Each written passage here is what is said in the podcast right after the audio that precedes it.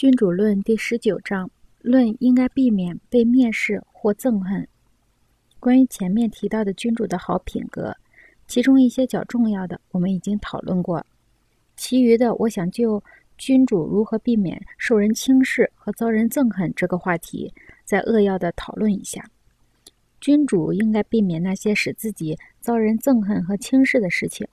如果君主能做到这一点，他就尽到了他的本分。即使有其他恶行，也不会引起任何危险。正如我曾经说过的那样，最让君主遭人憎恨的事，莫过于贪得无厌、霸占臣民的财产及妻女。因此，君主必须避免这种行为。当大部分人的财产和名誉都没有被触动的时候，他们安居乐业。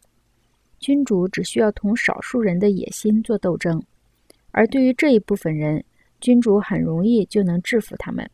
如果君主被人认为变化多端、轻浮浅薄、软弱怯懦、品格卑劣、优柔寡断，他就要受人轻视了。因此，君主应该像提防暗礁一样提防这些坏名声。君主应该在其行动中努力表现出伟大、英勇、果断和坚韧等特点。在与臣民的私人交往中，他做出的决断不可更改。他应使人们对他抱有这样的看法。任何人都别想欺骗和蒙蔽他。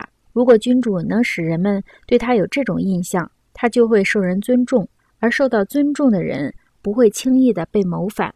因为如果人们都认为君主是非常杰出、受人尊重的，那么谁想进攻他都会有很大的难度。因此，君主应该注意两个方面：一个是内部的，来自他的臣民；二是外部的，来自国外势力。对付后者，君主可以依靠良好的军队和亲密的盟友来预防。而且，如果君主有好的军备，他总能找到亲密的盟友。除非国内早有密谋搅乱局势，否则当对外安宁无事时，内部也就安宁无事。即便外部局势混乱，如果君主已经做好了准备，并且能如我所说的那样立身行事，只要他不自暴自弃。他就能如我所提过的斯巴达的纳比斯那样，可以抵御敌人的一切侵犯。